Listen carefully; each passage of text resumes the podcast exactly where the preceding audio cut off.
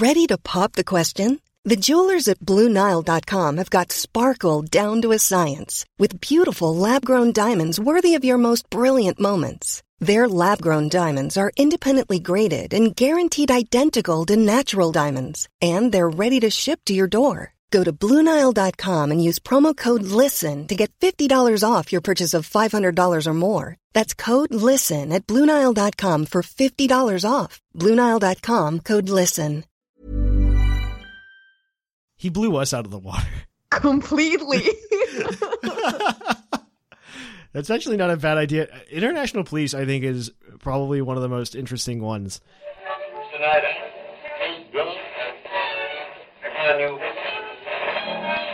And now, coming to you live from atop the Lavender Town Radio Tower, it's the one, the only Puckle Podcast!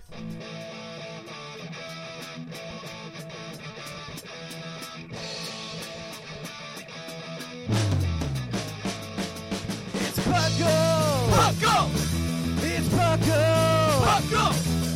Pokemon Underground Champions League, oh yeah! Puckle! Grab your friends, it's that time Stop again! It. Listen to the show with the phone never ends. It's Puckle! Puckle! Oh yeah! Puckle!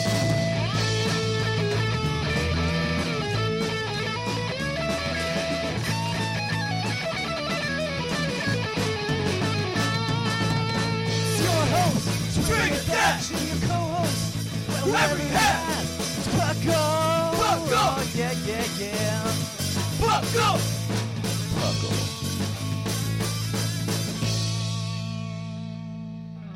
And welcome to the three hundred thirty-fourth episode of the Puckle Podcast. I am your host, Trainer Thatch, here today with my chic co-host, Mister Maximus. And the fluffiest Whimsicott. And as always, we are here to bring you the Puckle Podcast, the podcast that stands for the Pokemon Underground Champions League, a nonsensical name that was introduced in nineteen oh eight by W D Boyce as a precursor to the Boy Scouts of America. Uh, but welcome to the show, guys. Welcome back if you're old. Uh, welcome if you're new. And we are your one-stop shop for everything Pokemon. We talk everything from the video game to the T C G to Pokemon Rumble, even though it's garbage. And as always, though, guys, we have a great show ready for you. Uh, we've got some topics. We're gonna we're gonna be talking about some in-universe facts later today. But before that, we've got Poke Quiz in the news, and then we'll wrap up with the mailbag and the Pokemon of the episode. So before we go any further, I want to ask you guys how you've been doing in life, the universe, everything, Pokemon. Uh, we'll start with you, Maximus. How's everything going? Yeah, I'm pretty good. Uh, in life, I'm doing fine. Becoming stronger, being getting stronger every single day. Hey, as far as Pokemon wise, um, I'm starting to get my groove back on because I'm on the road to Dayton, Ohio. I love that. It's just such, to me, it's such a weird place to end up because Dayton, Ohio has nothing uh, except for Pucklecon. That's enough for me. Yeah, that, that's I'm all flying for a thousand miles for, for just for Pucklecon for Dayton, Ohio. Ohio. Dayton, Ohio, the city of dreams. Uh, there's there's lots to do there. Like uh, honestly, I don't know what there is to do there. Is there a famous car race? I think no, that's Indianapolis. No, wait, are you talking about the other one? I thought that was Day- that's Daytona. Daytona, yeah. That's, that's in Florida. That's in Florida. That's in Florida. Yeah, you your country's too freaking big. Yeah, Dayton and Daytona are different places. In Dayton, there are like eight Wright Brothers museums because, fun fact, the Wright Brothers developed the first sustainable flight aircraft in Dayton, Ohio. Honestly, half half of the people who ever flew something were from Ohio. So, I mean, it's a big thing because that's everybody set up like the air the like airfields and stuff here, or not here, but in Dayton. And it's this is this is completely off topic from Pokemon, but because the Wright brothers came back for that, they they lived they lived in Dayton. That's where their bicycle shop was. You can actually go visit their old bicycle shop in Dayton, mm. and they ended up building the first sustainable flight aircraft in Dayton. So like you could fly until you ran out of gas type of deal, mm-hmm. and that's Uh, that was done in what's known as Patterson Field, which is now the location of Wright-Patterson Air Force Base. So there's a giant Air oh. Force Base in Dayton. Okay, and gotcha. Exactly. And so that's where a lot of the early flight tests were done, where it was in Dayton, actually. Fun fact. Uh, there's also, actually, if you want to come to Dayton, or if you're if you're coming to Pucklecon and you're trying to convince your spouses that they'll have something to do, there's actually an excellent free museum in Dayton uh, at the Air Force Base. There's the Air Force Base Museum. I think that's all they call it. I think it's the Air Force Museum, that you can go see a bunch of old aircrafts and stuff like that. Nice. Yeah, it's pretty cool. Pokemon isn't educational. Yeah, Pokemon. But what you, what have you been training for, Maximus, in particular? Um, Showdown. Uh, a while ago, I said I was trying to reclaim my throne as one of the greatest competitive battlers in Puckle, and I'm pr- going to prove that, especially at Pucklecon. So it's just a matter of time. I'm excited. I think we've got an official V G C tournament on the docket. And then we're going to have some pick-up tournaments like, that you can do video game in, and you can decide what kind of format it's going to be amongst the eight people that decide to pick up with it. Mm-hmm. Uh, just so you can, we can have the single battles be represented there at the same time and stuff like that. Right. It's going to be great. I'm really pumped because we have a much better schedule, I think, than we did last year right now. It's not released to the public, for those of you who are wondering, but... Hopefully in the next week or two, we'll have everything ironed out and we'll release it to the public because we need to, I think we just need to figure out, I think one of the side events that we want to officially schedule and uh, then pricing from there because things are unfortunately going to have to cost some money this year because we have to, we're renting out a convention center. So there's some, there's some cost associated with that that we want to try to offset. And I do want to make it clear for those of you who are listening to the show, even though you are paying money to go to Pucklecon, we are not actually going to profit off of this event whatsoever. And I'm okay with that. Puckle is all about just having fun with the fans. But to an extent, Puckle can't take a super large hit. And if we can offset some of those costs, that helps us make a bigger and better PuckleCon for next year as well. I also want to reassure the people listening that the cost is not going to be as exorbitant as you might have thought when Thatch announced we were renting an entire convention center. We're just getting a room, guys. It's going to be true. Okay. No, we're renting yeah, the whole thing. We're going to be in the main room. Renting the whole thing. So, no, it's going to be a good time, though. It, I'm I'm pretty excited for it. Well, what about you, Whimsicott? What have you been up to lately? Ooh, in life, getting completely swamped at work. Amen, yes. Sister. Yep. And in Pokemon, uh, well, it's not a very fun story. I had this wonderful winning streak going all through the U T C and the first two weeks of the P D L. And karma had to catch up with me at some point, I suppose, because not only did I lose last week and get six oh this week oh, by wow. your fellow Doctor Geo, yeah. Uh, last week, I, I almost pulled off a cheeky little Meteor sweep, but have you looked at Meteor? Like, those eyes. They cannot see anything. I think he, like, they burned off when the meteor fell through the atmosphere. I have no idea. Meteor was blind. And this week, well, this week I, I had even less expectations because, first off, it's Geo. Like, and Geo does Draft League really, really, really well. And second, our roster matchup was a disaster for me. But I I went in thinking it's a showdown between U U T C winners, as Gio likes to say. So I'm going to lose, but we're going to have a really exciting battle. It's going to be epic. And then I missed everything, and I got six oh'd. End of story. Ouch. Yeah, it happens. I, I, I, like, before I even said good game to Gio, before the game was over, I apologized to him because it was so boring. Like, with with before, with uh, before Viking last week, mm-hmm. Sure, I lost pretty badly. He beat me fair and square, even though, you know, maybe Meteor could have pulled it off. I don't know, but but we had fun anyway. This That's week good. it was just it was just sad, man. It was just sad. Oh man. Uh, so for myself, I got some free time this week finally, uh, and I've been working on building some new teams for uh, both the stream and for just for funsies. I like building teams, and it's a it's a hobby of mine, obviously, and uh, mostly because next week Jushiro and I are going to be doing a uh, team stream. He and I are going to be on Skype together, and we're going to stream on, uh, let me double check the date. I believe it is April twenty-first at eleven a.m. Eastern. Okay, that's the time. If you be there or be square. And Jushiro and I are going to be playing each other's games on stream. So uh, Sublime had a lot of comments about this last week, but uh, because he's just like, wait, aren't you competent at T C G? And the answer is maybe. Um, but... Uh, I'm going to be playing T C G while Jushiro coaches me, and then Jushiro's going to play video game while I coach him. And he's going to be doing O U, and so I built him a specific team around a specific Pokemon that he really liked. And oh, we're going to see how it works. I can't wait to see this. So I, th- I think it's going to be more fun to watch Jushiro play a video game personally. But uh, I'm okay with anything that happens here. So it's going to be it's going to be exciting. I'm very excited for this stream. So if you want to catch that, that is, like I said, next Saturday or this Saturday by the time you're listening to this, April twenty-first, eleven a.m. Eastern, twitch.tv slash the Puckle podcast. It's a lot of fun.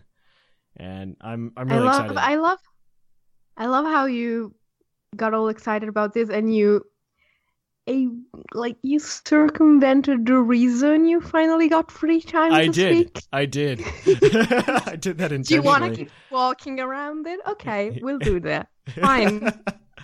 I try not to... Uh, I, I didn't want to make a big deal out of it. I don't know if you guys saw it. So for what... I guess I'll say it just to like bring up this discussion point. But uh, for those of you who don't know... I've been working on my thesis and dissertation for my PhD. And so this year, this week, I finally defended my dis- dissertation and I passed. So that's really good news. So now I essentially have a PhD, but I have to wait until graduation to like actually get the piece of paper. So mm. I have a lot of free time now. I have, I have some work to still do, but not a lot. Like it's a finite amount of work. I can see the end. I actually have like a list in my office of things that need to be done before I graduate. And I just cross things off one at a time. And that list is getting progressively smaller. So it's it's gonna be it's gonna be fantastic here in a little bit. But well, step by step, day by day. Yeah, I'm almost there. And so that that's that's the one reason. But I, I didn't want to make a big deal out of the whole thing. And then it is a big deal. I mean it, it is, is. But I don't I don't I'm not like the kind of person that like needs to go harp on my own accomplishments unless it's getting top fifteen that- at regionals in Saint Louis. That's um, why we did it for you because you know.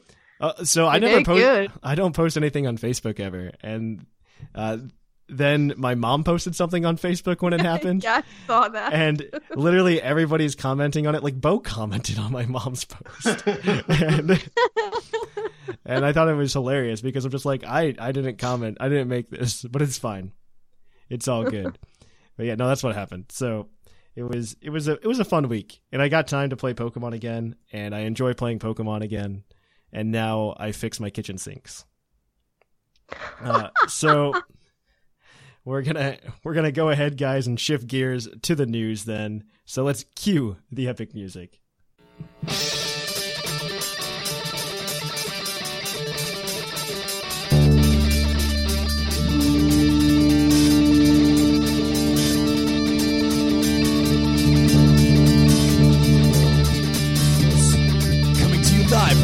Town Radio Tower. This just in.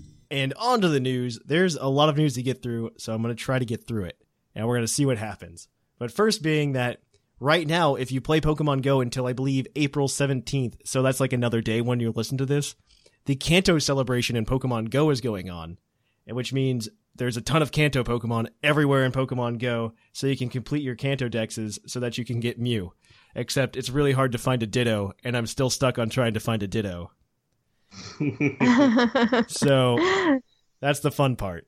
If you guys want to go play Pokemon Go, though, and you want to complete your Kanto dexes, this is your chance. Go do that. Wait, you have to you have to complete the Kanto Dex? Not complete it, but you need to have the medals for it. The medal, the right. medal, okay. the medal, the gold medal essentially is what you need, and I think that's like something yeah. like ninety Kanto Pokemon or something like that. But if it you're, might be one hundred, but yeah, again, it, but if you're a newer player to the game, that's incredibly difficult to do because yeah. they keep adding Pokemon, and when they do that, some Pokemon just don't show up that often anymore.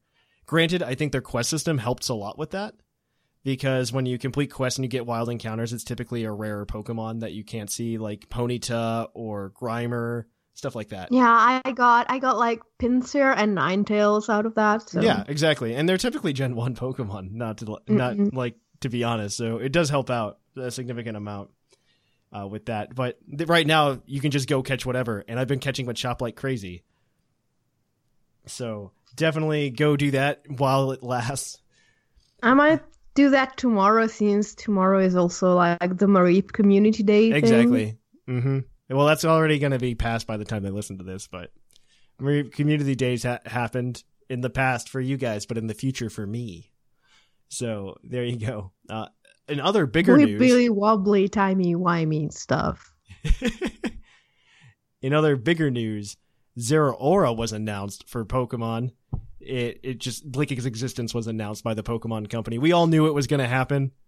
Uh, mm-hmm. It typically ha- it actually happened on this exact week that Marshadow was announced last year. So yeah, getting predictable there, Pokemon Company. Got to change up your patterns, okay? Getting predictable there. But we got Zeraora. It's going to be in the new movie. There's a new trailer for that movie to that got coupled onto that announcement as well. Uh, all of the merchandise for that movie was announced, actually, which confirmed pretty much that there's not going to be a new Eevee evolution. I hope, because then I then we then I get to be wrong, and people make jokes about how Thatch is wrong all the time, and I, I'm I'm typically right. You guys just never notice when I'm right. Uh. I mean, the actually the, the presence of an evolution in even numbered generations is one of the few patterns, if you want to call three data points that that have held yeah, up so exactly. far. So who knows? Well, my favorite thing is when people talk about the evolution pattern with the even number generations. They're like, they always introduce two. I'm like, except for that one time they didn't, and that's exactly like thirty-three percent of the occasions you're talking about right now. So that's statistically significant. And I, I don't know. I don't see them doing it unless they're trying to really push something. Because Sylveon, I think, was its own case entirely. Just because... Yeah, because fairy types. Exactly. They're just mm-hmm. like fairy types, and they're like, here's this old Pokemon to tie into it. And I just don't see it happening again. I don't know. I know people want to see that. I would be way more... I'd be way happier if we got another Pokemon that acted like Eevee. And filled in and the rest of the types. And covered the other types. Exactly. Yep, yep. I'd much rather have that than another Eevee evolution or something like that. Like, I thought Rockruff would have been an excellent choice for that, but they did their own thing with Rockruff, which is fine. Mm-hmm. I mean, it's Pokemon. They're more than welcome to do that. But it would have been really cool if we would have gotten Rockruff, and then you do different things with Rockruff. You end up with Flying-type Rockruff. You end up with Fighting-type Rockruff. You end up with uh, what other types are left? Dragon-type Rockruff and... Poison, bug, Ste- steel type uh, Rockruff. Steel. It would have yeah. been really cool. They could have done that. I was really expecting that with Rockruff when it was announced, and that just didn't happen. Obviously. Hey, there's still hope. Uh, I mean, I'm not worried about it. I just think it would be more exciting to see that than an evolution, because how are we going to get a fighting type evolution? Come on. I, I just feel like it's going to be pushing it. Mm, a bit. Yeah. Well, right? Isn't it right now they have like nine types? The evolutions, like not Eevee itself, but its evolutions. Is there nine or is there eight? Eight. Yeah. Okay, well, then we can have like another evolution type Pokemon. We have the other nine. Exactly. Pre-evolution. I think that would be fantastic, and it would just open up so much more. I really, really want that. That's what I want in my life. Just get, just get that in my Pokemon game. Gen eight, you know what's up. Oh man, just, I just thought of something. Yeah, uh, just a, in a field, evolutions versus the other evolution family, and they're just going at it, trying to figure out which one's the best. And then we have the main, then we have Eevee in the in the base Pokemon for other Eevee for other evolution family, just going at it, and oh. just evolution Eevee versus evolution, just back and forth. Nice. That would be awesome. I'm really hoping. I think it's a good idea, and I would prefer that to just more Eeveelutions. I think more Eeveelutions is just uncreative at this point. I don't know. And it, it, it feels like pandering to the fans to another point, which Nintendo turns out like expressly forbids. Like, don't mm-hmm. pander to the fan base, hardcore or anything like that. I think with the removal of H Ms, I think there was a little bit of a pandering, but to another extent, if you're trying I to mean, look it's... at games in their time frame, like when they were introduced, I think it makes sense to get rid of H Ms now because you're trying to speed up the process of the game, make things easier. And exactly. That is a, a playability issue more than a mm-hmm. yeah, pandering. Yeah. Exactly. And so, yeah, we, we got off topic from the new Pokemon movie trailer.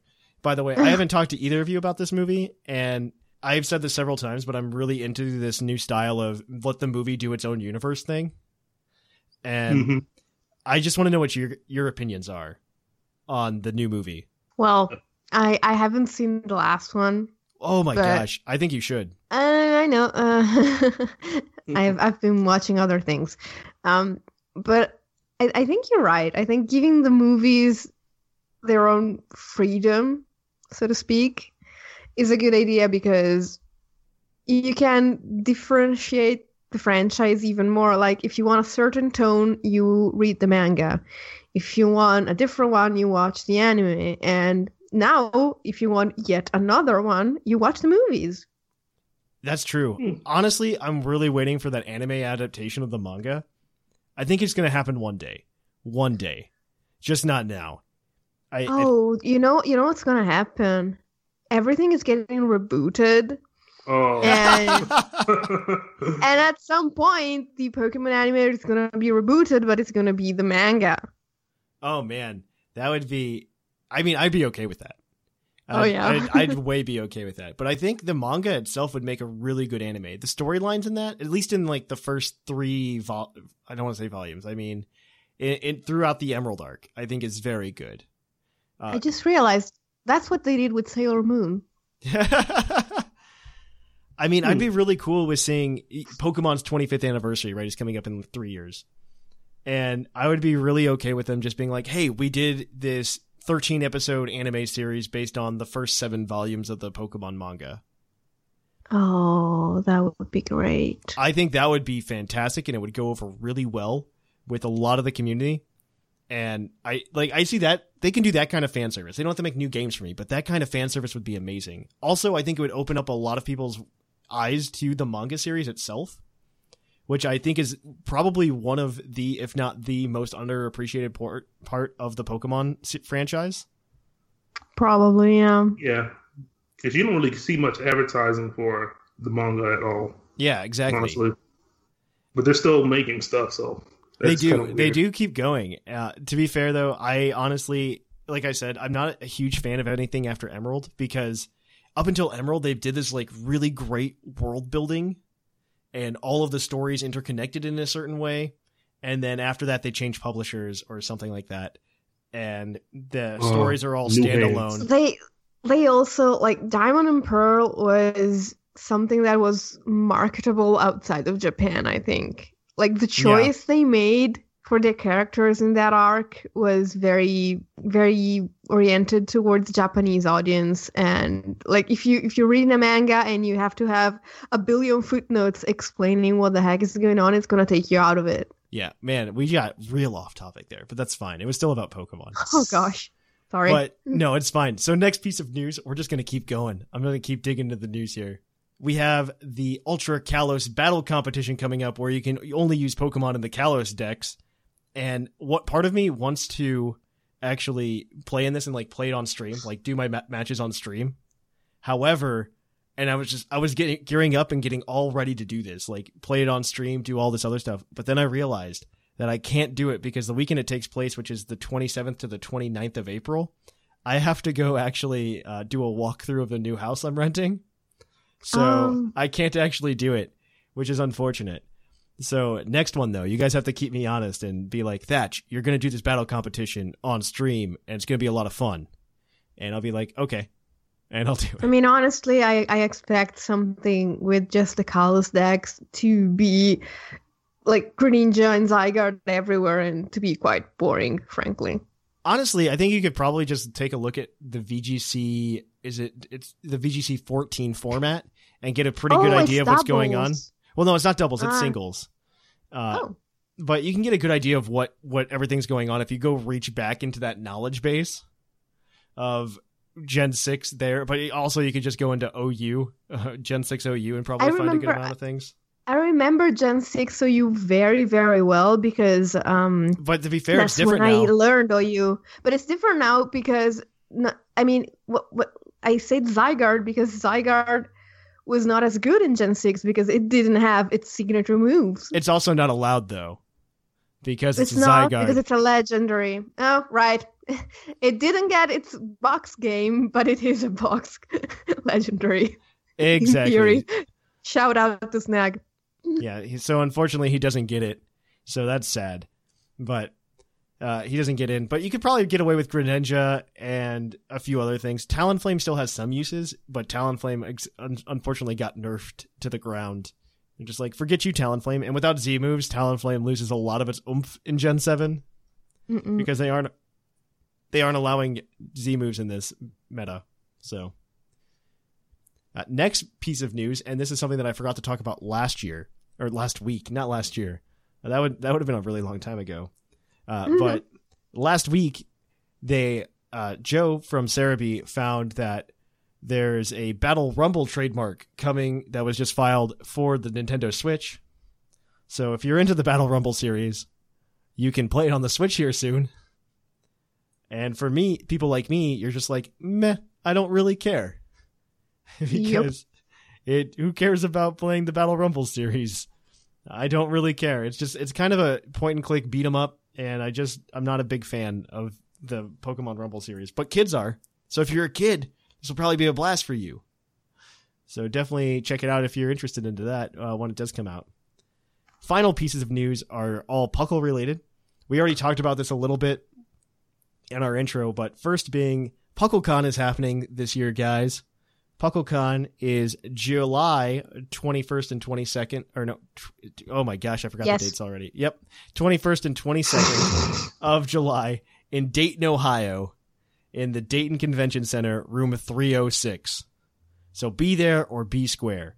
I can't promise there are going to be streams for Pucklecon. I want there to be, but I can't promise that, unfortunately. So definitely come and check it out, though, if you guys are interested. I'm really excited for it. We This is going to be probably the biggest PuckleCon we've ever put on, and I'm really, really, really excited to see people come out and participate. And there are a lot more people this year already saying they're coming than last year, so I'm I'm really excited to see what the numbers are this year. I'm hoping to stream it. I want to stream it, though. Uh, and then finally... Yeah. Uh, something that I forgot to talk about last week, but I want to, we're going to talk about this week. Next Saturday on... April twenty-first, outside of the stream that Jushiro and I are doing. Uh, there's also going to be a Puckle movie night in the Discord where everybody gets together, jumps on essentially a stream of a movie uh, that Linnea is going to be putting on uh, at six p.m. Eastern in the Discord. So definitely look for it there if you guys are interested in doing that. It's a lot of fun. We we essentially just make fun of Pokemon movies. Do we already know which movie he's showing? I do not. I do not, unfortunately. So... But you should just go check it out. It's a surprise. It's a lot of fun. It's a community event. Get get excited, guys. So that's going to be it for this uh, rather long news segment. But we're going to switch gears, guys, and kick it on over to Puckle's Poke Quiz, where we're going to quiz your co-hosts on their innate Pokemon knowledge.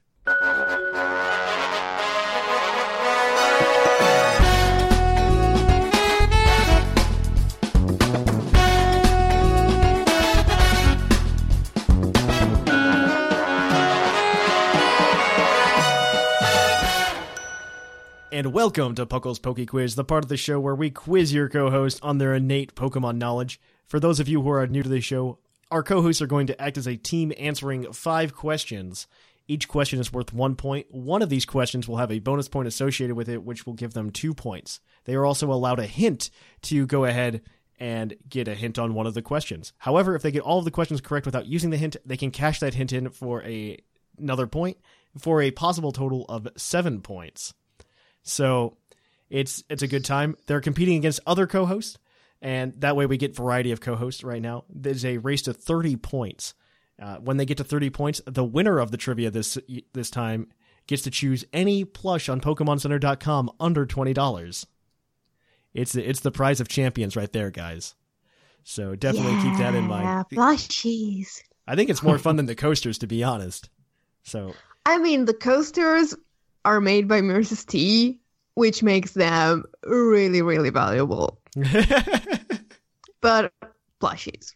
Plushies. So we're going to go ahead then and start with these questions if you guys are ready. I guess. All right then. Yep. So our first question comes from Ozzy, and he wants to know, uh, only one Pokemon can learn at least one move of every type. Who is that Pokemon? I want to say Mew. Wait, officially mean what? You mean officially? What do you mean when you say learn? What do you mean by learn? It can have a move of every type. Well, isn't that isn't that Smeargle then? Oh, that would actually count. Absolutely. Good job, Ozzy. You wrote a really bad question, Ozzy.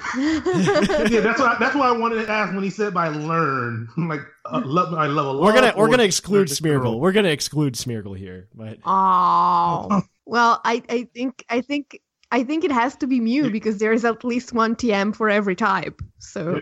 Yeah, there's Mew, there's Ditto. Technically, you can transform to any. Yeah, but he doesn't really learn them. Like, he doesn't have them. He can just use them temporarily while it's transformed into the other Pokemon. So is Mew your final answer? I guess, well, Maximus. Not, yeah, that's fine. All right. Mew is correct because it's Mew. It can learn every T M, and there's been a T M of every type. So there you guys go. You're right. Smeargle's also a good answer, but Ozzy, I didn't think about it. I just took Ozzy's question. That's good for you guys. That's one point for you. Our next Yay. question is uh it's a question that I found on the internet, so it's it's whatever it is. I don't know if it's hard or not, but we're gonna find out. So I want to know how many Pokemon have the psychic flying type combination, and you get a plus or minus one on this. I'll give you a plus or minus one. Okay. All right, All right. We got Lugia, the Natu line, so that's three. We got yeah. the the Sigilyph. Yeah, there yeah goes, four. That's four. Um, flying psychic. Oh, boy. Oh, we got the the bird from Gen se- Gen seven, the Oricorio. That's Oh, right. Right. Good one. That's five. Um, and then, hmm, let's see. Okay. There's there's not in Gen one. There's... We already got Natu in Gen two. Exactly. Uh, and then Lugia. Yes, and then Lugia. In Gen three...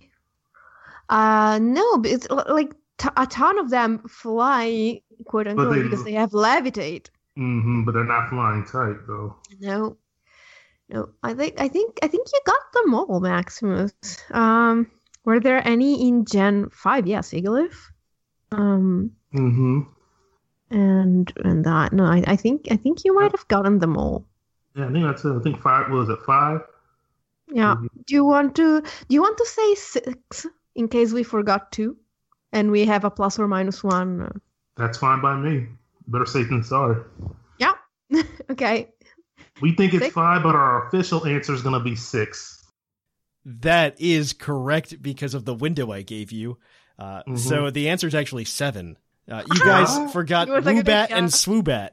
Oh, oh right. Woobat and Swoobat. The answer is seven. But the rest of them you got correct. Those were all right. So, but so because he said six, you got the point. So that's that's two nice. points for you guys today.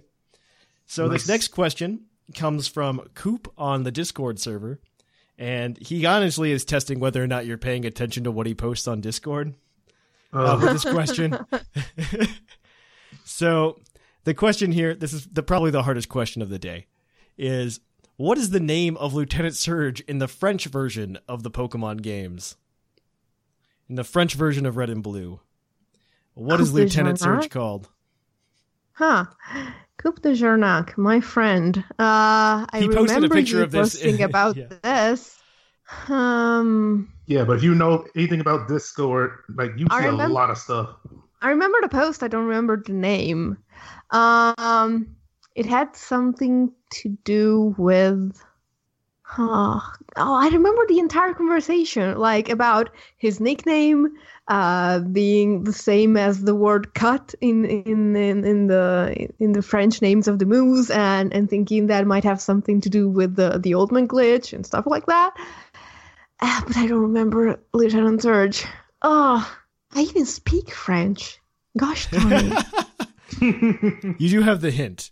Do we want to use it for this, though? I mean... I, uh, I have no clue what it is.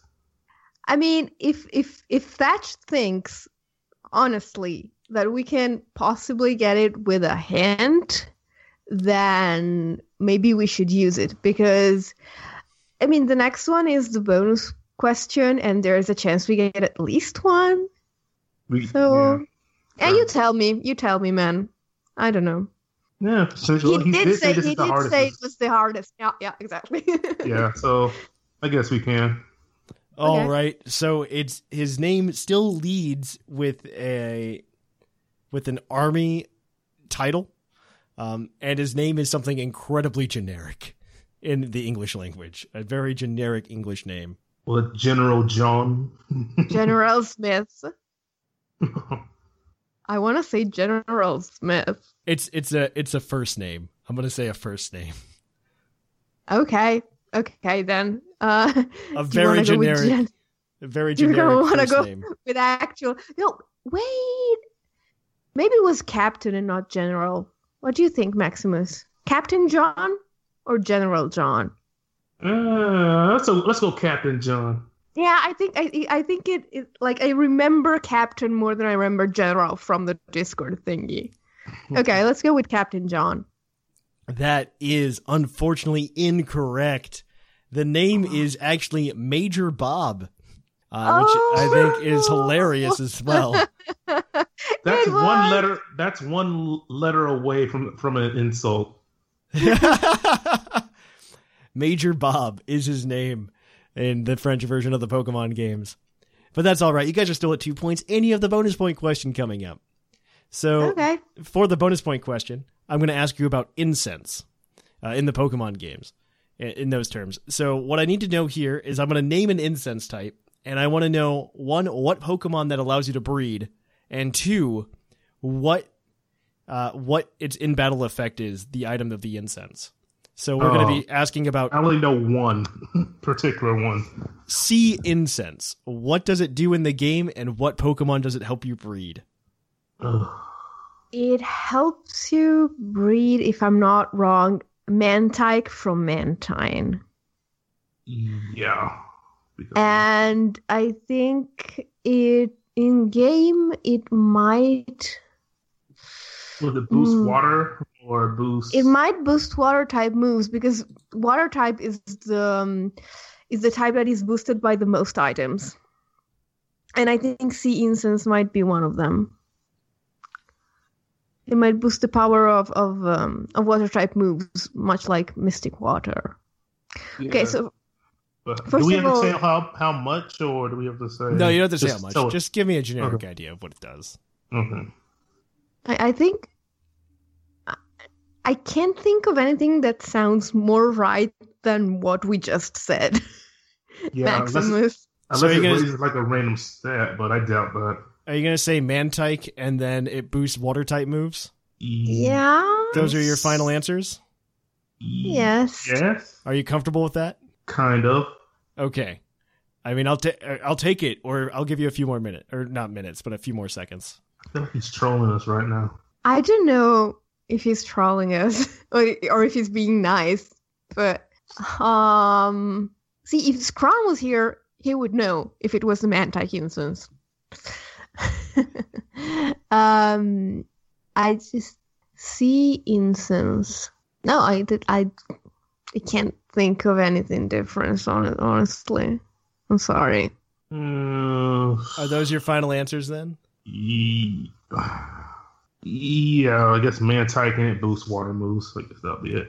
That yeah. is correct on one account and unfortunately incorrect on another. So it does boost water type moves when held by the user. However, it does not help you breed Mantyke. It helps you breed a Zuril.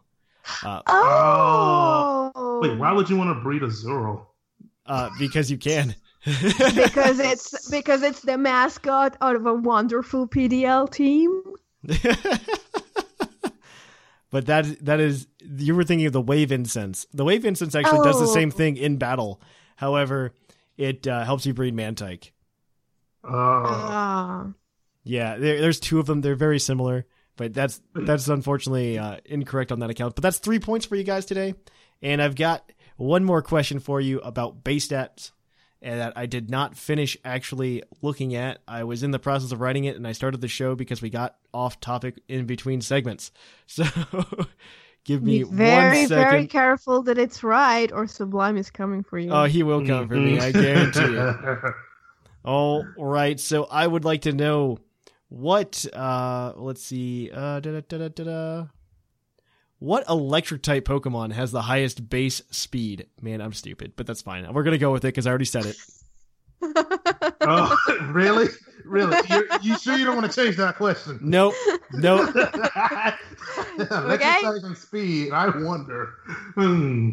What Pokemon has been the fastest Electric-type Pokemon since the beginning? I'm lost the words. Whimsicott, you got an idea? mm, well, you know, uh, actually, I'm I'm debating between two. No, I I mean, it's Electrode, right? It's Electric. It, just say no, it. Just no, say no, no, it. Go ahead, Whimsicott. No, come on! Don't put me on the spot. I'm I'm honestly confu- like debating: is it Electrode or is it Tapu Koko? Darn. Um, I'm gonna need an answer. Maximus, you know it. You say it. Really? Wait, wait, wait! Hey, uh, I was, I'm, I'm, I'm not sure if I'm getting trolled now. Oh. You're not getting trolled. no, no, not, like. No, it's not like, wait, are you sure you want... Oh, it's Electrode. Okay, thank you. Electrode. You know? It's Electrode. Electrode is correct. That is four points for you guys today, and that changes the standings. Actually, not at all. Uh, I lied. However, um, we're gonna we're, we get we do get new placements uh, that get to segregate because it's like the third week of this ladder. And so we're gonna we're gonna name off the people's uh, the people's standings. Right now, in first place is Doctor Shamu with ten points, followed up by Whimsicott with nine points, followed up mm. by Sublime with five, Scrawn with five in third place. Maximus, you're in fifth place all by yourself with four points, and everybody Ooh. else has zero because they are not here. So that is going to be it for this episode of Puckle's Poke Quiz, but we're going to shift gears here right now, guys, and we're going to head on out to the topic. Hey, Puckleonians, it's Sublime Manic. Can't get enough of your favorite flip-flopping podcast? Then check out our social media. You can find links to our Facebook, Twitter, Reddit, and YouTube, all from our website, puckle podcast dot com. And you can join our Discord to hang out with your favorite hosts and other Puckleonians. Also, check us out at twitch dot t v slash the puckle podcast. And if you have an Amazon Prime account, consider subscribing to our Twitch channel. You can also check us out at YouTube at YouTube slash Puckle Podcast. And we also have a Patreon if you're able to give anything at patreon dot com slash Puckle Podcast. And on to the topic. The topic today is, what would you like to do if you were in the Pokemon world? What would your occupation be? Because I can tell you right now, none of us would be what we are now if we were in the Pokemon world. So, oh, yeah. I, I mean, I think it would be completely different. I personally, mm-hmm. I personally think I'd be a gym leader. Uh, I'll just kick things off. I'm, I apologize. I just cut all of you off by just being like, "This show is about me." Um, but, but man, that I just wanted to be like, I wanted to have something so you guys had a second to think about it. But uh, I think I would be a gym leader, and this is why. Um, I have really kind of stepped into that role now by just playing on Twitch. Like, when I'm on Twitch now, I don't get upset when I lose. I get really excited because that means somebody actually came up and, like, challenged me and was decent at the game. Because I play a lot on Twitch, and I'll go a lot of nights where I just win every match. Not to, like, toot my own horn or anything, but because you, you end up playing a lot of kids on Twitch, and they don't quite understand the E V I V concept, and you try to teach it to them along with team composition skills and stuff like that. And I like the idea of introducing Pokemon to somebody, but also helping them improve and become better. I mean, that's my favorite part about Summer League as well, is helping people improve and stuff like that. So I think I would probably be in that kind of role in in the Pokemon universe if I if I had a choice. It makes a lot of sense. And now that you said it, I kind of want that to be my answer too. But as you know, as you know, I am a very indecisive person. And so I'm going to lay out some options for you, because Gym Leader is great for all the reasons you said. And also, like, mine would be like a grass or fairy or both type gym. Mm-hmm. And it would be the sparkliest, most flowery piece of crap you've ever laid eyes on. mm. Mm. Like, uh, that makes sense. I can see it. I can see it. Yep. Glitter. I'm talking glitter everywhere. Uh, and because I, I was thinking, what's the thing that I enjoy the most about Pokemon? And it's it's probably the battling. But really, if I were in the Pokemon world, I might not want to be a Pokemon trainer, because it's one thing to see them battle on a tiny pixely screen, but like if these are creatures that you can hold in your arms, pitting them against each other in a fight not quite to the death doesn't seem like something that would appeal to me. I would argue... So I got around this whole idea of Pokemon battling and it seeming like dogfighting, essentially, right? And mm-hmm. and it feels cruel. I've gotten around this, though, because Pokemon, if you watch the anime especially, they are in a position where they want to do this. Like, oh, I that's know. Their thing. Like, they want to go into these into these competitions.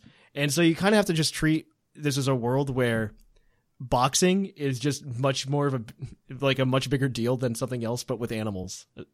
Right. Like, I know I know that Pokemon enjoy battling. They enjoy battling with you, and that's the whole point. I'm just saying I'm an impressionable person. if if my adorable Leafeon fainted in front of me, I would probably still feel bad, even though the Leafeon is having a great time. Mm. So uh, maybe you get over it. I feel like you get over it. I mean, possibly. So maybe Gym Leader, maybe... I don't know, actually, like a Pokemon professor. So I thought about amazing. I thought about that, right? Because, you know, it fits with the persona. Like, I have a P H D now, and is that that's what it kind of sparked the whole topic, is like occupations and ideas like that. And I'm just like, well, you know, it'd be weird if Thatch didn't say that, right? He he wants to be a Pokemon professor. He wants to be a scientist. So there's a very, very explicit reason why I'm not a biologist. Uh, and I'm a physicist instead. And it's because I can't deal with like li- studying living things, right? Because with the study of Pokemon, I feel like there's more to it than just like observing them in their natural habitat. Uh, that that would be the only kind of science I could do with Pokemon, is like observing them in their natural but habitat. That's, mm. But that's the thing. That's, I mean, being a Pokemon scientist and being a biologist are two very different things. I would never be able to be a biologist. See, impressionable. But with Pokemon, especially since Pokemon professors specialize in aspects of Pokemon, like Professor Kukui is all about moves, and um, Professor Elm was about eggs, and and someone that, else was about kind of evolution. Like uh, exactly, so like um, Professor Sycamore was about evolution. So same with Professor Rowan, just... actually. Same with Professor Rowan. Exactly. So. Mm. If I could just, say, study Pokemon abilities, which are essentially innate magical powers that Pokemon have, that would be so yeah. cool. Like, look at that. It's a giant slab of rock, and it's floating off the ground. How is it doing that? Magic. I mean, it's just fascinating, don't you think? Uh, kind of. I don't know. I... I don't know. It would depend on the real world answers to some of those questions, I think, more than anything, because or whatever the Pokemon world answers for, like Geodude floating and stuff like that is. If it were something like something complicated, like Geodude induces a magnetic field around itself, and it interacts with the ground in such a way that it induces a magnetic repulsion between itself and the ground, and that's how it levitates, right? If it was something mm-hmm. like that. Something like that. It would still be fascinating. That would be fascinating. I'd be cool with that, right? Ah. Just trying to figure out how those things happened. But if it was just something that was easy as Geodude floats because Geodude floats, I I don't know that I could do it. You know what I mean? Yeah, exactly. That's the point. Like, it would be awesome to find out why certain Pokemon can have an ability and some others can't, even though you would think structurally and type-wise there's not a ton of difference between them. Mm-hmm. You exactly. know, it would be really interesting. Also, you get to hang out with a ton of Pokemon again. So that that is true. That is true. Nothing wrong with that. And you get to hang out with starters because you get to give out starters. And you get to teach like the young kids their first steps on their Pokemon journey. That's awesome. Oh, but you got to deal with kids. Yeah, there, there's For like problem. five minutes and then you kick them out the door. You kick them out the door. Go go fight these magical creatures with your magical creature. You pick up the cute tiny Bulbasaur, you give it to the kid, and you get the kid for like the half hour he's the happiest he'll ever be. And then you don't have to deal with the kid anymore. That's true. Win-win. That's true. Hmm. I could see a lot of kids, though, getting real salty that, like, Charmander's gone or something, you know? And they just throw a fit. That's and... just that's just bad professoring. You tell me that you only have one Bulbasaur at any given time? So that, it depends failure. on which, which canon of the professor you're going with, I think. Because that's very evident of how things work in the anime. If you look at the professors, they typically only have one of each at a time. They'll have like a squad of three kids come to their lab, and then those kids will get it. And if you, if you look at the case of Professor Elm, because that's how they introduced the starters in the Johto region when you got to season three of the anime, he had mm-hmm. one Totodile, one Cyndaquil, and one Chikorita. The Chikorita was already gone because it went with that one girl, and I forget her name, uh, the one that really liked the Electabuzz baseball team. Oh, I just realized and, who's going to be the next person on their team. Yeah, well, she got like a Beedrill, I think, as well. Uh, no, but the new Pokemon, Zer- was it Zero? Zeraora, ah, yeah, Zeraora, yeah. Zeraora, because we can't we can't put less than four vowels in a name of a new Pokemon now. And, and I keep laughing every time. Vowels are not a problem, amigo mio. And so there's, uh, but yeah, no, there's. But then when that when she picked up Chikorita, he only had a Totodile and a Cyndaquil left over, and the Totodile ran away and ate Jesse's hair, and the Cyndaquil was still in the lab. And that was and the whole point of that episode. Dumb. I mean, it's the most important Pokemon in your career. You should get your pick, even if you makes... are two minutes late. Even like, if you're you don't to, like, win the conflict. You have to have yeah, like a Pokemon mind. creating factory, though. It's called a daycare. I'm not, I'm still going to argue. No, I don't think that like, that's just, it feels inhumane. It feels like a puppy mill at that point to me. I mean, no, you like, there are not going to be a hundred kids turning eleven every day. Like, yeah, but you then you're always have... going to, you're always going to have like at, at minimum, like two left over at the end of the day. Then when that's over with, right? Because you know if you let every kid have a full choice of three, even in the games, if you if we go back to Red and Blue, the original games, if we want to base canon off the video games, how Pokemon professorships work, you you go and look, well, you choose your starter first, and then your rival chooses their starter from the two that are left. I don't yes. think they. I don't think it's always like a constantly refreshing amount of starters for people to choose from on their Pokemon journey. I think there's three of them for you to choose from, but regardless, it depends on who chooses first and then the people after that. And none of us have ever been in that spot, right? Where you're just like, oh, I have to choose, I get to choose whatever's left. And because I mean, it would, be would fr- it would make it frustrating. It would make the games incredibly frustrating. Exactly. So I would do things differently. So maybe you already know which starter you're going to go with, even before you meet them. So you call ahead because, yes, you have phones in the Pokemon world. And you tell the professor, hey, professor, I turn eleven in like three months. I want a Bulbasaur. Can you make that happen? That it's makes not sense that to hard. me. That makes sense. Hmm. Well, what about you, Maximus? What would you do? What would your occupation be in the Pokemon world? Well, I have three. Prof- I have three. Technically, okay. Uh, not, not three, but um, like three ideas. I would want to be part of the international... International Pokemon Police Force. Oh, that's awesome! That's, actually, that I can see that. That's one. Um, run a Pokemon circus. That's another one.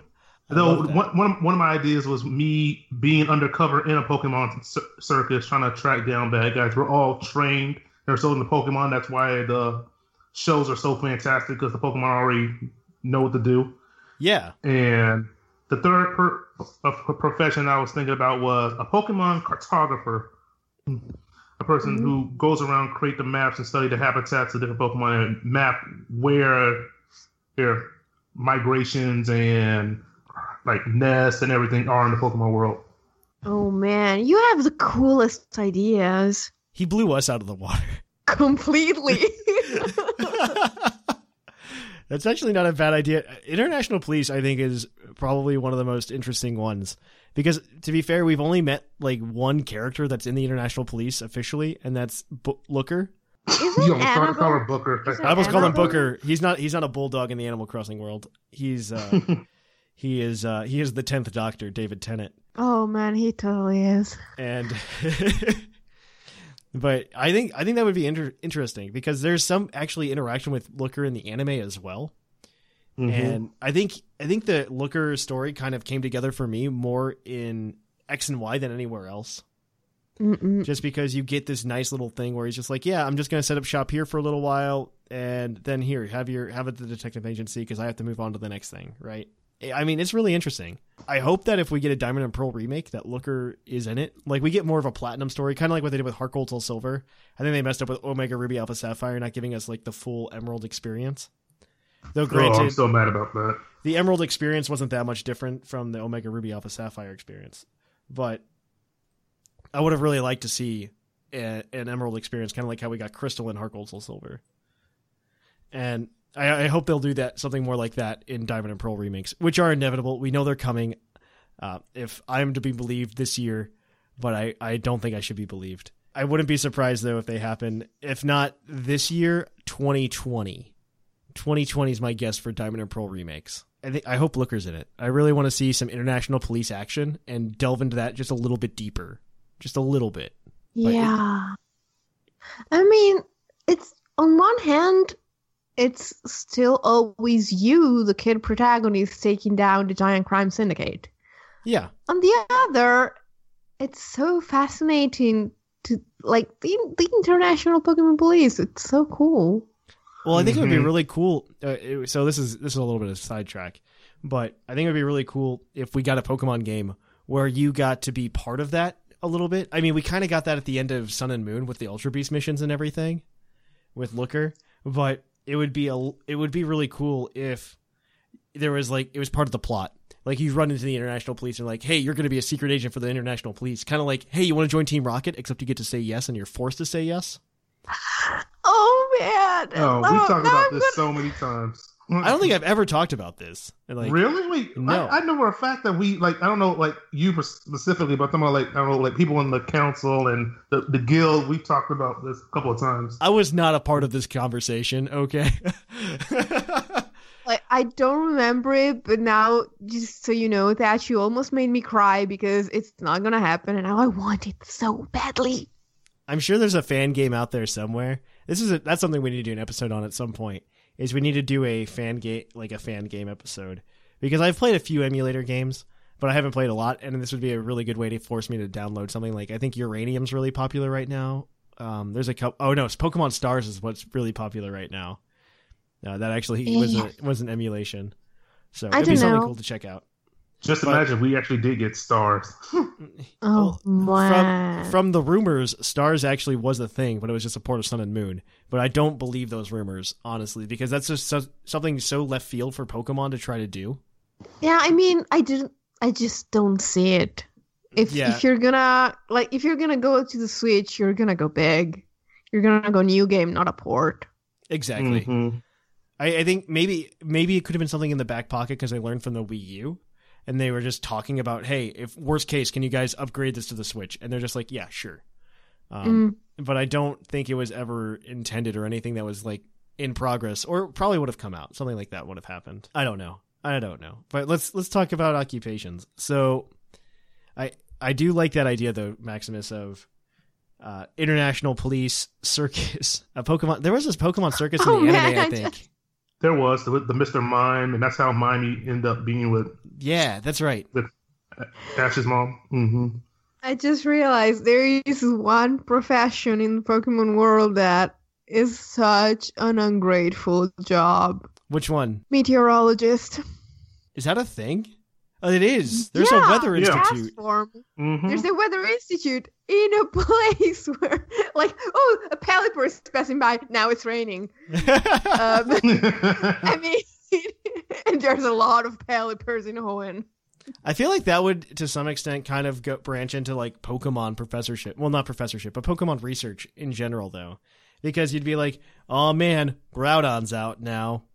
Yeah, exactly. We better go that, get Groudon. That was my point. You're trying to be a plain meteorologist, and you can't.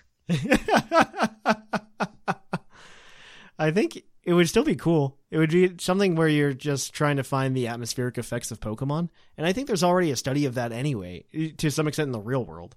If you're an atmospheric scientist, you're already trying to find atmospheric effects of different things. And I can't see Pokemon being that much different. I see it just being much more magical at that point. Like, oh man, this I mean, Torkoal's they... walking around and it's always sunny by it. What a great... One, if you're a, if you're a biologist or like a Pokemon professor, what a great... a natural selection tactic for Torkoal to have, because it doesn't want to be wet, so it always makes it sunny around itself. It, it protrudes an atmosphere around itself. Hmm. So I, I think that's I think that would be a really cool and interesting way to look at it. I mean, you say it's unforgiving, but I feel like they would make a way in the Pokemon universe to make it more predictable. I mean, it would be super interesting, but if you're just trying to be the weatherman, you're gonna have a bad time. Man, the weatherman, I mean, if you're just trying to be the weatherman and you're trying to be on T V, yes, it's going to be awful. But I think it would still be incredibly interesting. I think it would be incredibly interesting to do something like that. I don't know. That, that's an interesting job. I think I, I'm surprised with the answers that we came up with today. Um, I, I, I like talking about the Pokemon professorship. We talked about that for way too long, but it's fine. Um, I, I really like talking about the gym leader positions, which I think would be really cool uh, for myself personally to have. Uh, the the other things that I was thinking about that are out there, one, Pokemon Ranger.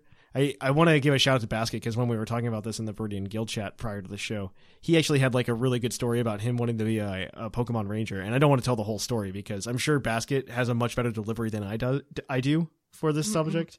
But I, I think that's an option that I think is overlooked a lot when you do Pokemon. It probably was a bigger deal back in fourth gen when... like Pokemon Ranger, like if they were pushing the Pokemon Ranger narrative because they were pushing the Pokemon Ranger games that came out on D S at the same time. So that that's something to look out for. I, I think that would be interesting. Another thing that I think would be really, really cool would be someone whose job is to use Pokemon to create special effects on movie sets. Ah, that would hmm. be cool. Actually, I don't, the, Pokestar Studios could have something way bigger for that. You know, mm-hmm. you could get like a little side mission with Pokestar Studios. Go work for Pokestar Studios because it's the only movie movie company that we know of in all of Pokemon. It's also in New York City. Because I was thinking contest originally, but I'm not much of a performance person. Yeah. But but using Pokemon for special effects sounds amazing. Uh, I think one position that we all overlooked is radio host. Uh, I think we could all do that one somewhat oh, effectively. Shoot.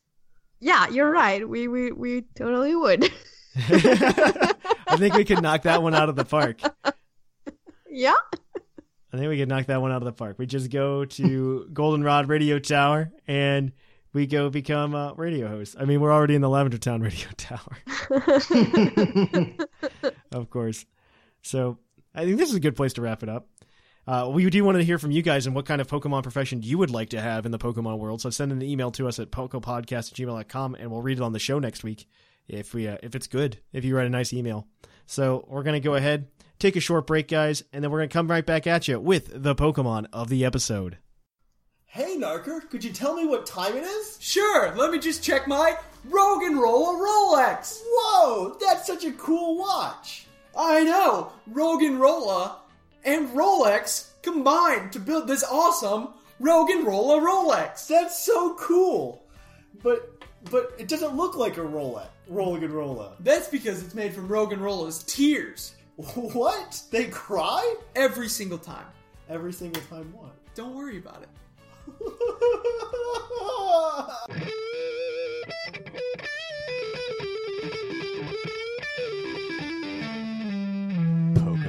episode. And welcome to the Pokemon of the episode. Our Pokemon of the episode this week is National Dex number one thirty-six, Flareon, the Flame Pokemon. Its Pokemon Ruby and Sapphire Pokedex entry states, Flareon's fluffy fur has a functional purpose. It releases heat into the air so that its body does not get excessively hot.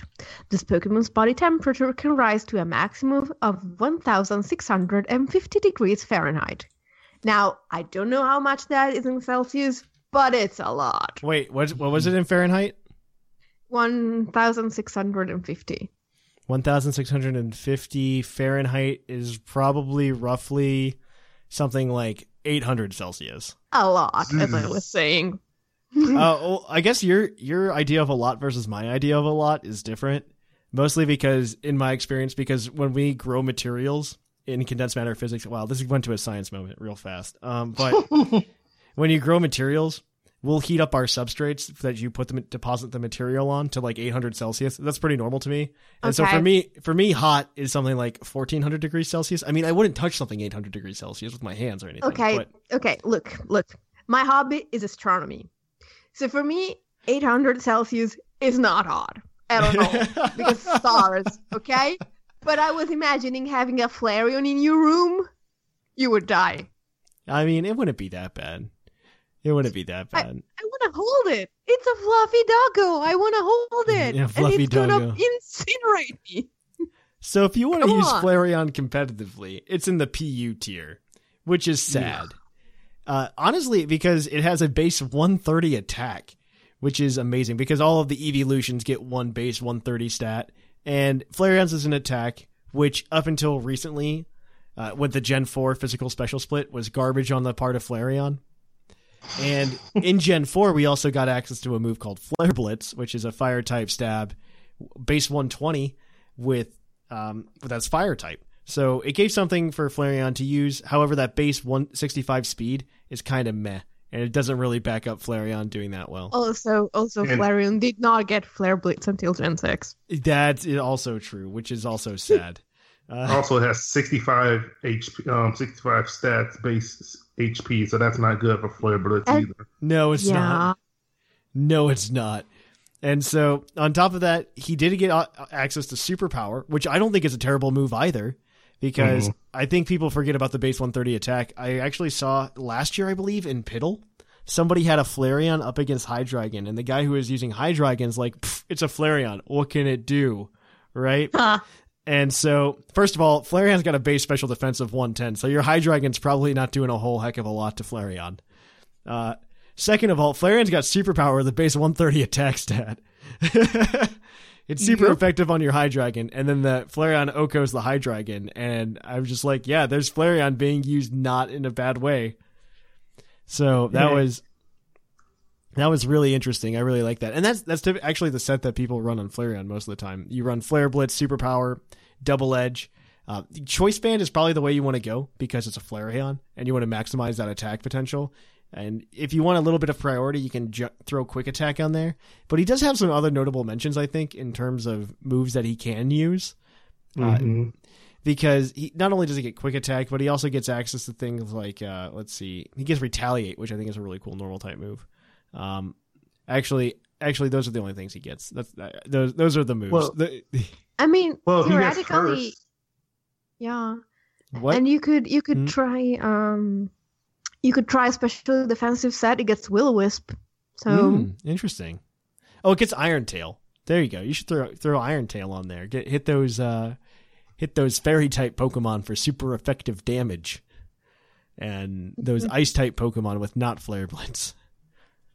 But you know that seventy five percent accuracy isn't that great for Iron Tail. So that's what you it's, get. It's enough. Let me tell you, it's enough. If you're a Pokemon T C G player, Flareon's actually not terrible. You can he, there's a card in rotation, Flareon E X from the Generation set, which is about two years old now, which is really weird to think about. And in that set, Flareon E X is not a bad Pokemon because it has the ability Flash Fire. Once during your turn, you may move a Fire Energy from one of your Pokemon to this Pokemon, so you can get some Fire Energy, extra Fire Energy on Flareon E X if you want to move things around. Which, if you couple it with Baby Volcanion, you just get energy out of the discard pile, and so it helps you put extra energy onto Flareon. And this is good because for three double or for three colorless energies, you can do Blaze Ball, which is fifty damage plus, and it does twenty more damage for each fire energy attached to Flareon E X. Flareon E X is a basic Pokemon because that's how E X Pokemon worked, and he's also got one hundred seventy H P, so none of this is terrible. And you can actually start racking up a ton of fire energy onto Flareon E X, and you can just do a ton of damage. So that's a lot of damage, uh, as the guy with Fluxia would say. Mm. So I think that's a really interesting card. And I think honorable mention, if you're playing expanded format, is the Flareon from Ancient Origins, which is a stage one, but its ability is Flare Effect. And for each one of your stage one Pokemon, they all become a fire type Pokemon. So you can actually do fire type damage with other Pokemon in your deck. So it was a tech card that was played a lot back when it was in rotation. And I think it's still used in some expanded decks, though not too many. As I think I think Zoroark is just taking over everything right now in terms of T C G. It, it is one, it was one of the uh, better uh, cards though from Ancient Origins. But that is that is the T C G for Flareon. yeah, sorry, sorry I, did, I didn't butt yeah. in, but you know, me and T C G. yeah, I know. I But if you do want to run, uh, so back to the video game, if you want to run Flareon competitively, I just realized I didn't actually give like a full spread or anything. Uh, if you do want to do it, I would say just run it Adamant. Uh, it gets Flash Fire as I believe its ability, as its uh, as its main ability, which gives you powered up fire type moves. Um, a notable mention for Guts though, you can run Guts like Toxic Orb or something on Flareon and get the Guts boots for your for your attack stat, which is a lot I of fun. I mean, I mean. Do you really want to run Guts when you can't get burned? No, you don't want to be toxic, but you, it's an option. It's something that you can do. Ugh. Uh, yeah, I yeah, I feel the same way. But uh, it gets Flare Blitz, Superpower, Quick Attack, Double Edge, all like I said. Run two fifty-two attack, four defense, two fifty-two speed, and you just hope for the best. That's Flareon for you. Uh, slap a Choice Band on there, too, because you just want to hit hard. Hit hard. Run fast, hit things, just take him out, and then maybe back it up with like a Cleric or something like that to get some H P back. I, I'm not sure what's in P U that's a Cleric anymore, but I'm sure something is a Cleric in P U. A billion grass types probably. They're all down some, there. Something, ha- something has Wish. You'll be fine. Something has Wish. Um, let me see if I can find one real quick. I don't think I can. Uh, I don't think I can right now. There's so many Pokemon in P U. Oh, God. So I mean, I, I think Flareon gets Wish itself, so uh, other evolutions. Uh, oh, it? yeah. every yeah. Wish is actually an egg move on all Eevee. On Eevee. So, uh, yeah. So could, Audino, I guess. Audino is oh. down there, yeah. Audino is down there. I don't know if Mega Audino is down there, but Audino is down there. No, that thing has way too much defense to be up there. Yeah, Mega Audino is an N U, down not there. In P U. But mm-hmm. that's, I mean, that that would be the way to do it, though, so you could heal that health back. Uh, you'd also probably want to have some kind of hazard removal support in anything because you don't want to take twenty-five percent from rocks. That's just not desirable, especially on Flareon when you're running Flare Blitz, Superpower, and uh, and Double Edge on your on your set. So you definitely oh, want to watch go. out for that. Yeah, Claydol. Claydol. Claydol. And it covers... Yeah. Levitate too, so mm-hmm. earthquake mm, it can catch earthquakes and stone edges for you. Nice. That's what you want right there. Claydol, Claydol plus and spin uh, rocks. I'm not going to go any farther because I'm not going to build an entire team on this segment. But Claydol's probably not a bad partner for it. Claydol's not a bad partner. But that is it for the Pokemon of the episode this week, guys. So if you want to catch out more Pokemon awesome content, you can check out puckle podcast dot com. Where we have more things there. And also, if you want to be a patron, because we do a team a month there, that's part of the things I'm trying to do now that I'm done with my defense, is just get more content that I promised to be there. So definitely check that out if you haven't already. We're going to shift gears now and go to the mailbag. It's mail time!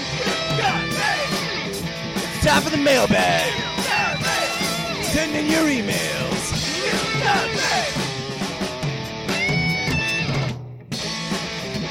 The mail's here. Check your inbox. It's time for the mailbag. Mail. and welcome to the mailbag. As always, the mailbag is brought to you by Green Tauros, the energy drink that gives you hooves. Hooves! And as always, we will be giving out the Green Tauros badge roll to anybody we deem worthy here. So it's a roll that you get on Discord, you get to be green, and people get to know that you wrote a really good email. We typically base on, on who has given us the most discussion.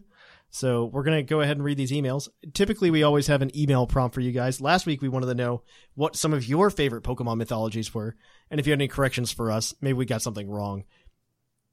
So we have those emails here today. If you would like to email us next week, you could do so by sending us an email at pucklepodcast at gmail dot com. Our mailbag question is going to be, what occupation do you want to have in the Pokemon world? However, you don't need to answer that. If you have a cool thing to say about Pokemon, send it in. Maybe it'll show up on the show. So let's get into it, though, because I want to hear about these Pokemon mythologies. And our first one is from, I believe, Bodtak. And I believe Fluffiest wanted to read this one. Yes, I do. Okay. Greetings, Pickle Pucklers. I really enjoyed last week's topic about the mythological origin of some Pokemon. It prompted me to look into some of my favorites, and in particular, learn more about the origins of one of my favorite favorites, Absol. It turns out Absol is based on the Chinese Bai Zi, a mythical creature that dictated to the Yellow Emperor, Huang Ti, the forms and habits of all eleven thousand. eleven thousand five hundred twenty types of supernatural creatures in the world and how to overcome their hauntings and attacks. This was compiled into a book by Z two, fragments of which are supposed to still exist today. So essentially the Bai Zi was their defense against the dark arts teacher, which is awesome. In Japan, Bai Zi is known as Hakutaku, and a variant of this creature, Kutabe, was said to have appeared on Mount Tate and warned villagers nearby of a plague and how they could protect themselves, which is essentially Absol's Pokédex entries. I've always liked archetypes, and Absol in particular is just a really interesting Pokémon. The idea of it working hard to try to warn people about disaster and getting a bad reputation as a result, poor Absol. Don't worry, you're still tops in our hearts. I've been playing Gold on my three D S and really enjoying the nostalgia of it, though I actually only played Silver and Crystal before. And it got me thinking about the first gen I had on cartridge instead of an emulator, Gen three. I know that Hoenn seems to get a lot of hate, but for me, it will always be where my true Pokemon journey began. My question is, do you think we'll see Gen three available in the Virtual Console? I know that Auras exists, though I have not played them, but I'd really like to go back to Hoenn with the ability to add my friends to the Hall of Fame in my Pokebank. Keep the awesome pod coming. Podtak. Okay, first of all, thank you. Second, you can get your Gen three Pokemon in Pokemon Bank if you have Gen four and Gen five and... And Gen six. I, And, and do you, you need do you need Gen six? I uh, think Gen, I guess Gen five you don't. Goes directly to bank. Yeah, Gen five goes directly to bank, and true. Then you need yeah you need the D S, and mm-hmm. uh, uh, possibly like one of those with the double slots. You do need you do need the ones with the double slots because you'll you'll need a D S Lite or or an old D S Fat, and yeah. Because that's how you transfer from Gen four to Gen or Gen three to Gen four. That's honestly yeah. the only reason I keep mine. Is because I want to transfer Pokemon occasionally. Uh, because I, I do play, like, I'll go back and play through, like, Gen three or something. I'm like, oh, let's just move these Pokemon up because it's nice to just have, like, fodder for legendaries, extra legendaries throughout those playthroughs and stuff like that. And then if I meet somebody in person or something like that, I always try to give them something. And yeah. And it's just, it's good fodder. Like, hey, do you need a Moltres? Yeah, I haven't had a Moltres ever. Okay, here, have a Moltres. Um, I, I don't it's need so this. Nice. I don't need Moltres number twenty-four. Here you go. But yeah, I think I think this is the reason why we're probably not going to see it on the Virtual Console. They put Gold, Silver, and Red and Blue on there because they were disconnected from all the other yep. Pokemon games, and people had been salty about it for like fifteen years. And granted, Game Freak themselves were actually really disappointed in the fact they couldn't make it connect to begin with. Exactly.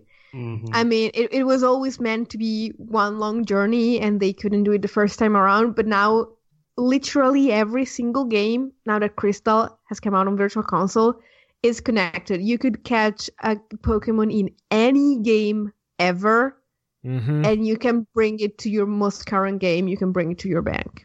It's so amazing. I don't. With, and I wish they would put them on Virtual Console because you can play everything else just on the three D S. But I don't think they will. I don't think there was enough of a change between Oraz and Gen.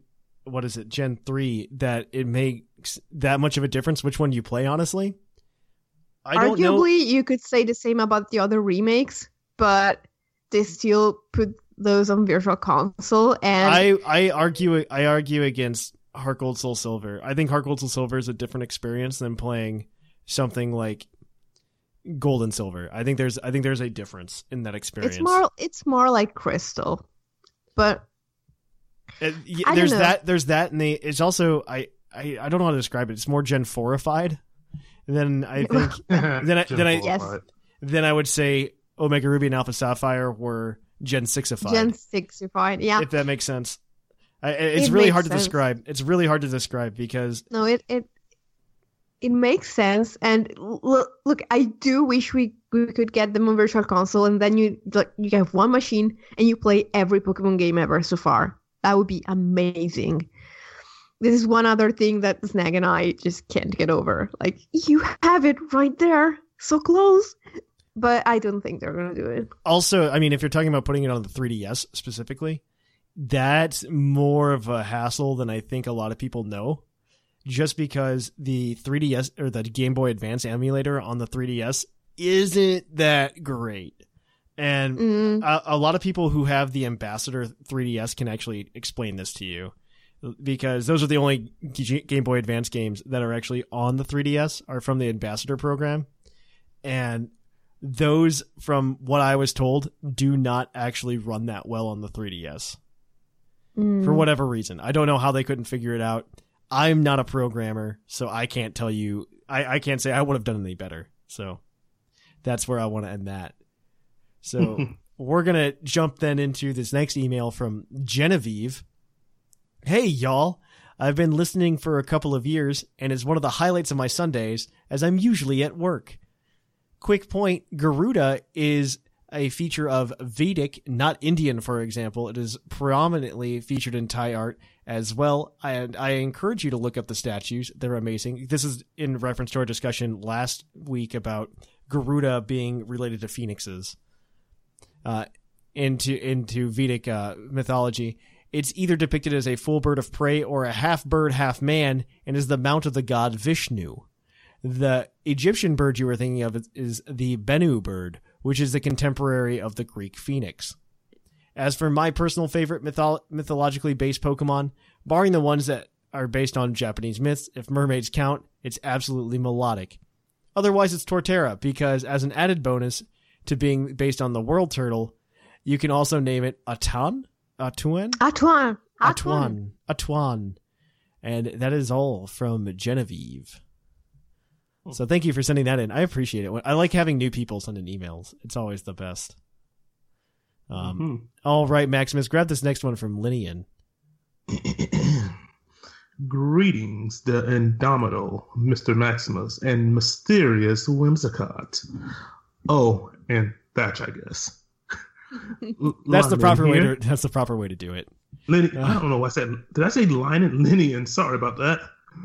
Responding to last week's question on Pokemon based on myth, Gen seven introduced three Pokemon that, while I love them, initially filled me with one of the most ver- visceral.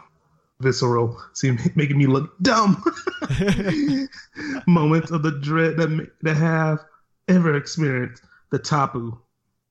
See, the Tapu are based on four Hawaiian gods, and that made me anxious. See, Hawaiian mythology is something very important to me and my family, and to see the gods reduced down to simple Pokemon felt wrong. These were not simple creatures like a rock or blind eagle to the to be named or tamed. These were complex beings, even their names, Tapu, it's a corruption of the word kapu, meaning sacred or forbidden. Actually, it, I, I want to interject because he does make a point of it not being Hawaiian. Uh, actually, I don't know if it's Hawaiian, but it's definitely Polynesian, the word tapu. It's actually where you get the word taboo from.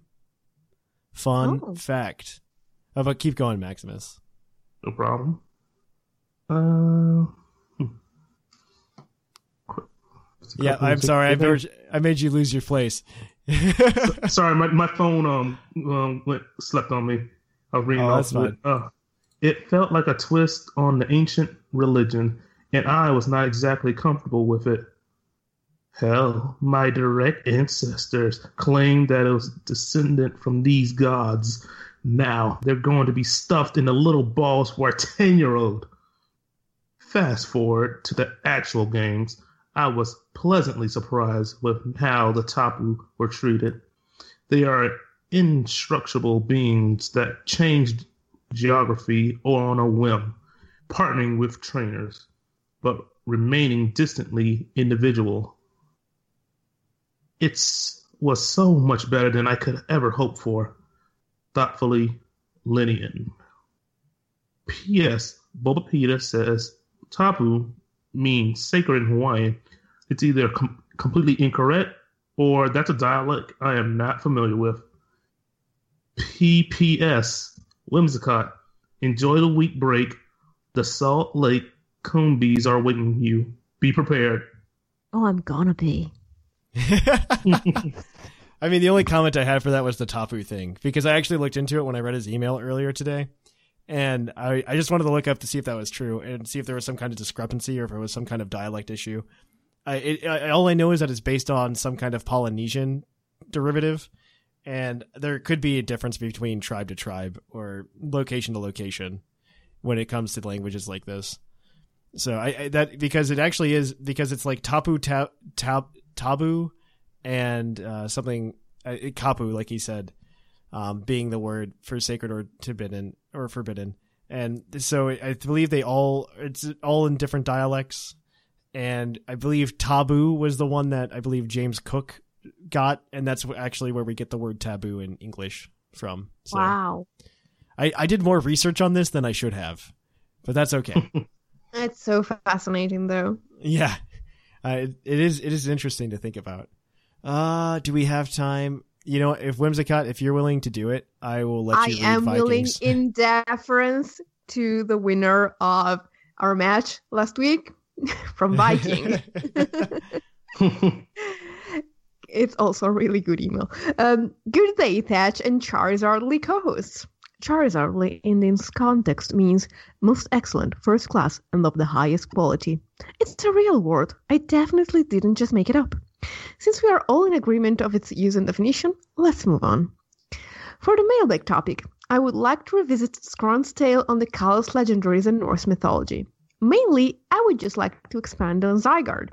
Scron's take on Zygarde is that it is based on Nidhogg, the serpent that gnaws on the roots of Yggdrasil. My aim is not to dispute this, but broaden the idea. As we all know, Zygarde has three forms. These forms seem to be based on the children of Loki, the ten percent form being Fenrir, fifty percent being Jörmungandr, the Midgard serpent, and complete form being the goddess Hel. Let's break huh. this down. Hel hmm. is the goddess of the, of the underworld, and is, with a very literal translation, depicted as being half white and half black, with a perpetual grin on her face. Oh, wow. Right? Yeah. Though hmm. you could interpret this as half-life and half-death. You see, this in the half-blue and half-red in Zygarde's design, with the blue being life, Xerneas, and red being death, Yveltal, and the perpetual grin on its chest.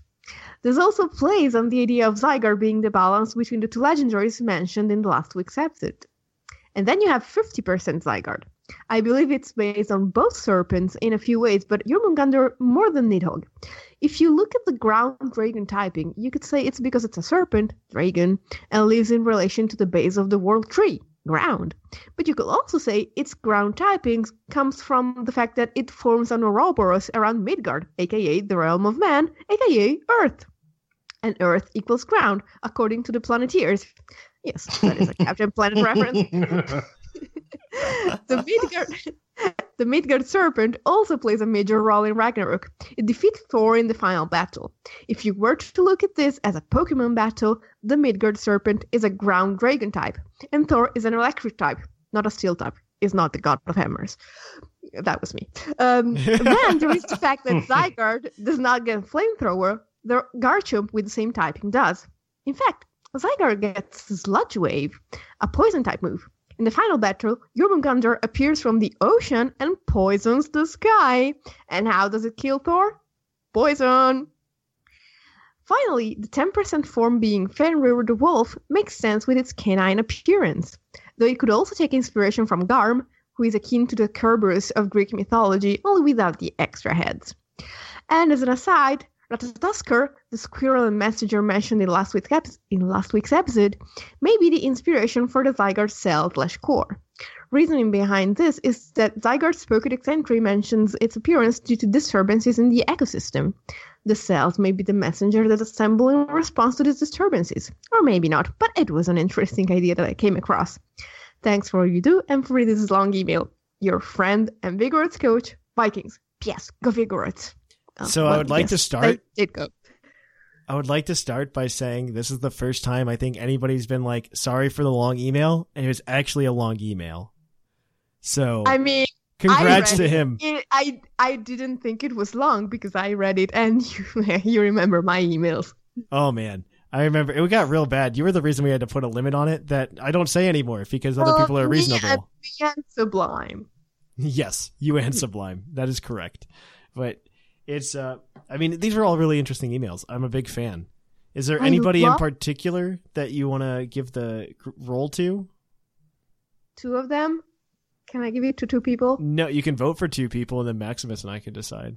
I I vote for a Viking and Botak. Okay. What about you, Maximus? Who do you think? Hmm. I really like Vikings. I'm gonna oh, be perfectly man. honest. Oh man. Okay. So you know what? I'll just say Viking. I'm out of it. I was just gonna say Viking.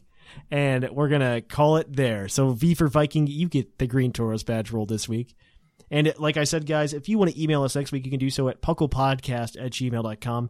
Just send in your email there. And our mailbag question is, what job would you like in the Pokemon universe and why? Send it in there. And of course, if you want to do more Puckly awesome stuff this week in Puckle before the next episode comes out, you can do it in a couple of ways. First of all, you can check out our social media. You can check out Facebook, Twitter, and Reddit, all on puckle podcast dot com. If you want to come and chat with us, you could do so by coming to our Discord server. The link is in the show notes below. You can also go to our website, puckle podcast dot com, and click the chat tab. It'll give you a link as well. Uh, second of all, if you want to come and watch some awesome streams, including the one that Jushiro and I are going to do on Saturday, you need to go to twitch dot t v slash the puckle podcast. We're going to have a blast. I'll still do viewer battles on Thursday, and I believe Jushiro is going to play T C G on Monday. I know sometimes he'll also come on on Wednesday, but that's not always guaranteed. And if you want to support the show, you could do so in a couple of ways. First, by going to TeePublic. Uh, if you go to TeePublic, you can buy shirts, notebooks, stickers, whatever you want. And you can get Puckle's logos on it or anything else that you find on the on our store, which is in the show notes below. Anything you find there actually comes back to Puckle in some way. And so we do really appreciate that. If you want to donate to Puckle more directly, though, you can do so in two ways. One, if you go to Twitch and you have an Amazon Prime account, and you don't Twitch that often, you have what's known as a Twitch Prime subscription, and that allows you to subscribe to us for free, which allows us to have an extra two dollars and twenty some cents. So we really do appreciate that if you go ahead and take the time to do that. We really do support, uh, enjoy the funds, because it lets us do things like run Pucklecon. Yeah, but wanna... remember, you have to resubscribe every month. I didn't yes. know this. Yes. And then if you go to, if you want to direct the, directly help out the show more monetarily, you could do so by going to patreon dot com slash puckle podcast, where you guys can donate to us at different levels. And like I said, none of this money goes to any of us. None of us see it directly. We, none of us profit from this. We put all of this money that we get back into the community, either by having prizes for tournaments or throwing an awesome party like PuckleCon, or allowing us to improve the quality of the show by buying new technology, new equipment. And we really do appreciate all of this. So definitely check that out. And finally, I'm going to say this now because I'm going to say this for the next three months. Come to PuckleCon. PuckleCon is happening July twenty-first and twenty-second in Dayton, Ohio at the Dayton Convention Center, room three oh six. We have plenty of events uh, planned, and we're hoping to have a schedule out by the end of the month for you guys. So I believe that's going to be it, though. I am Trainer Thatch. I'm Mister Maximus. And I am the Focus Whimsicott. And here in the Lavender Town Radio Tower, it's closing time.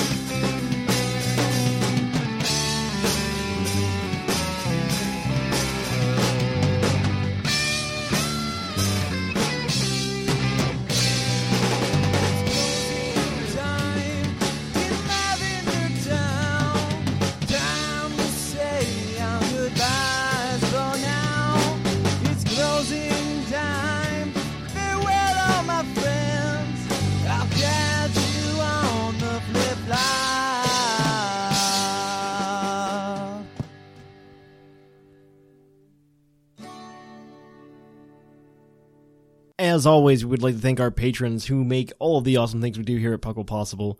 So here we go. Thank you to Declan, Dark Flame, Ten Little Men, Duly Noted, Andrea, the Fluffiest Whimsicott, Locke, Shamu, Mongo eighty-seven, Snag, Jushiro, Bocephus, Alvarin, Seth Vilo, Minor Manetric, Claude nine, Chris, John, R. Sigma, Doc McStuffles, Jestern, The Golden Klefki, Uncle Oshawott, Trevor, T J, Dexio, Shambles, Birdkeeper Cobra, Richard, Daniel, Traby, Greg, Alec, Mikey, Ozzy, Kenneth, The British Gent, Sparky, Brian, Rotted, Orange Avenger, Thomas, Jedi D J, Antonio, Dennis, Anime Gravy, Travis, Mark, Beaverlaw, Inferno, and Air, and The Real E V. My apologies.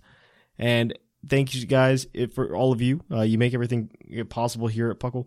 Hopefully we'll be able to do a live show on the twenty-eighth. Uh, it's T B A right now because I might be moving into a new house or at least walking through it. So I will try to do a live show with you guys this month, and I hope to catch you guys all on the flip-flop. Hi, I'm Daniel, founder of Pretty Litter. Did you know cats tend to hide symptoms of sickness and pain? I learned this the hard way after losing my cat, Gingy. So I created Pretty Litter, a health monitoring litter that helps detect early signs of illness by changing colors, saving you money and potentially your cat's life. Pretty Litter is veterinarian developed, and it's the easiest way to keep tabs on your fur baby's health right at home. Go to pretty litter dot com and use code ACAST for twenty percent off your first order and a free cat toy. Terms and conditions apply. See site for details.